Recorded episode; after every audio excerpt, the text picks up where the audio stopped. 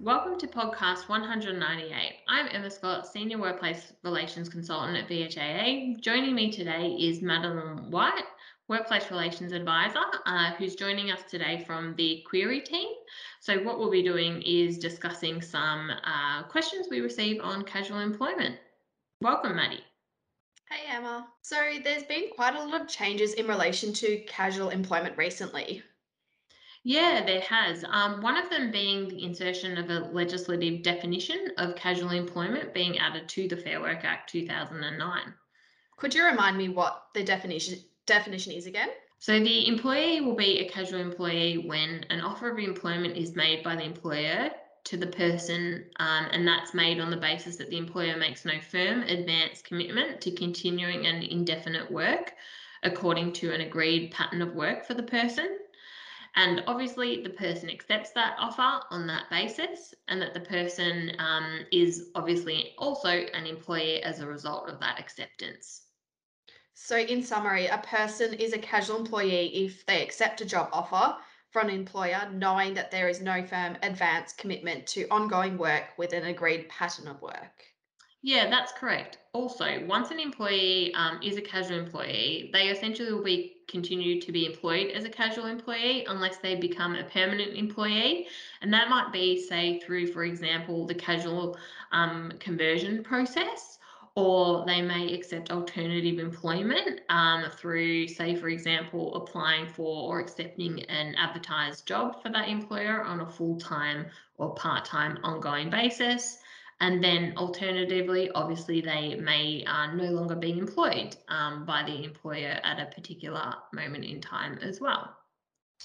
Will the definition of casuals be amended within our agreements?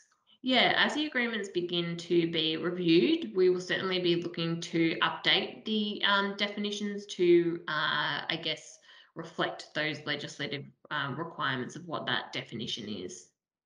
One of the common queries we receive is how do employees determine whether a casual employee is regular and systematic? Are you able to provide some guidance on this? Yeah, so that's actually the million dollar question that you really wouldn't want to receive if you're in the hot seat with Eddie, because it isn't quite a straightforward answer, um, which is probably why we get a lot of questions on it.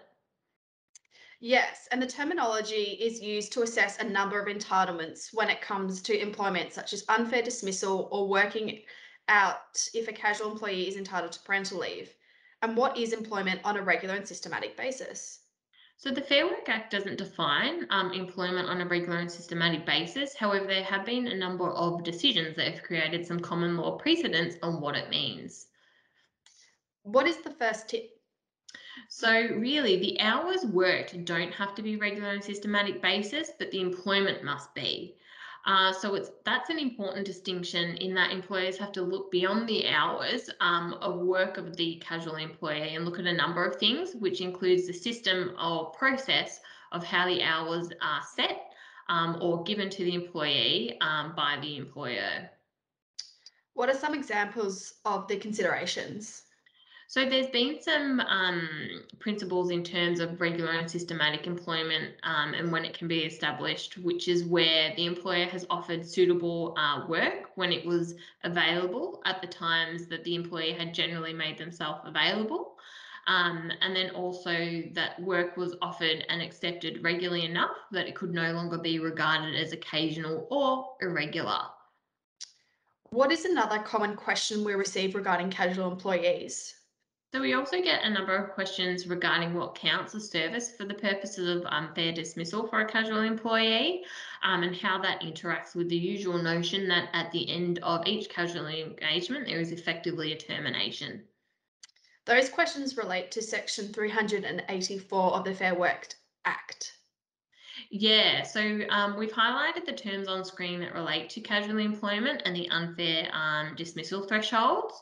So that um, is about the period of employment, um, and it talks about that in section 2A. Uh, that a period of service as a casual employee does not count towards the employee's employment unless the employment as a casual employee was as a regular casual employee And during the period of service as a casual employee, the employee had a reasonable expectation of continuing employment by the employer on a regular and systematic basis. So there was a case in 2010 that provided some insight on how to treat casual employment, having regard to those relevant sections. Yeah, there was a full bench decision, um, Short, Shortland and Smith, Snack Food Co. Ltd, that explored this. What were the principles that were discussed in this case? So each occasion a casual employee is engaged is a separate contract of employment. In this sense, no casual employee has a continuous period of employment beyond any single engagement. However, for the purpose of unfair dismissal, it is the period of service rather than the period of employment that is relevant. Yeah, if the conditions in section 384.2a, um, we showed on screen earlier, satisfied, then a period of service by a, continu- by a casual employee um, will count towards the period of continuous service. So that's distinct from their from a continuous period of employment, which obviously the previous observation is that um, it's a termination um, as a casual. This provision is related to continuous service, not continuous employment. Okay. And where continuous service is established, the employer or employee may only break continuous service by making it clear to the other party that there will be no further engagements. Yeah, that's correct. It also highlighted that absences for illness or injury do not break a period of continuous service. So that case was a while ago. What about any recent decisions of the Fair Work Commission that has looked at the employment relationship of a casual? So there's actually a recent decision in July, um, and that's in relation to an Aboriginal uh, co-op and a particular employee, and we've got that reference just on screen um, there. Uh, what was found in this case? So the Commission determined that a five-day hiatus um, between resigning from a fixed-term position and restarting the same job on a casual um, basis did not break the minimum employment period necessary for the worker to challenge their dismissal. What was the background on this case?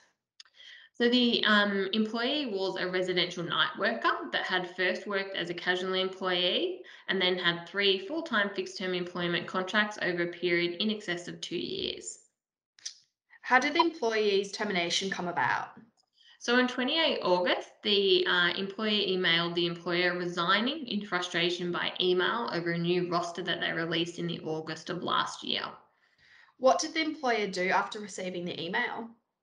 So the HR manager asked the employee's program manager whether the HR should accept the resignation effective immediately. The program manager told the HR manager to hold off on accepting the resignation. Yeah, that's right. The program manager was um, a bit concerned that the resignation could be considered as just an emotional response to the roster. What happened then? So the program manager called the worker to discuss the matter. And what was the outcome of the discussion? So it was essentially agreed that the employee would take some time off before resuming on a casual contract. When did the employee return to work? So after the five day break, the employer completed a casual shift and then they continued on that basis as a casual for three months before accepting an offer to um, continue full time employment from the start of uh, December. And then the employer was dismissed on the 29th of January. Yeah, that's correct. That happened um, later.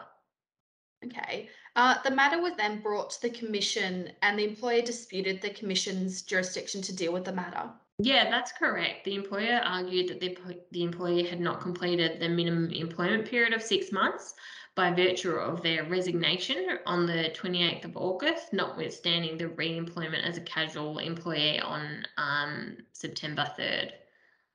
So the commission had to determine whether the five days off between the resignation email and the employee commencing uh, casual employment was a break in continuous employment.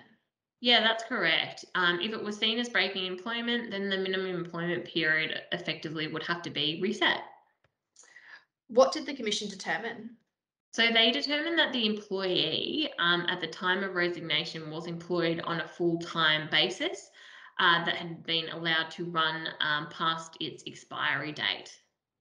What was the Commission's reasoning for this belief? So the Commission referred to the phone call from the program manager And they found that on the day of the employee's resignation as a full time employee, the employer agreed that the employee would immediately be placed on the casual roster.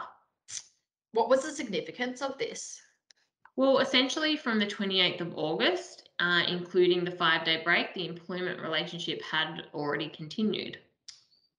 Did the employee have their entitlements paid out on termination? No, so the employer did not move didn't move immediately to pay out the employee's entitlements on the 28th of August. They instead waited until the 7th of September to do so. So this is more than a week after the resignation and the employer had already commenced their casual employment. What did the commission have to say about this?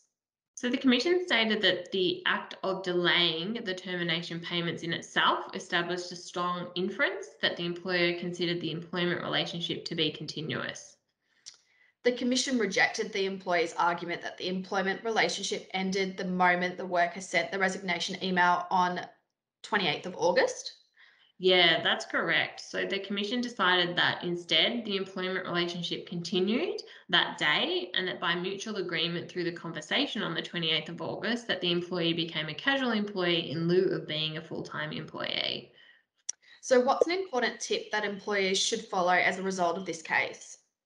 Well, it certainly looks that in like in some cases, although agreements might allow for termination payments to be delayed um, to the end of the pay period, that some prior prioritization might need to occur um, when employees are changing from full-time slash part-time employment to casual employment.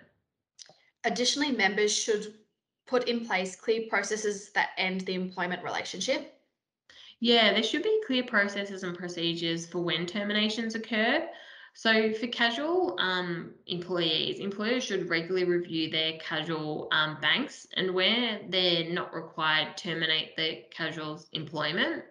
However, an employer should never terminate a casual employee um, to, I guess, not pay particular entitlements. So a good example is uh, you shouldn't be terminating casual employment um, just because they're coming up close to a particular threshold for receiving um, long service leave you should only um, be terminating those casual employees where you know that work is no longer required. Say for example for service um, delivery purposes in that those instances because otherwise there are at risk of um, adverse action claims uh, etc okay great. Thanks so much emma.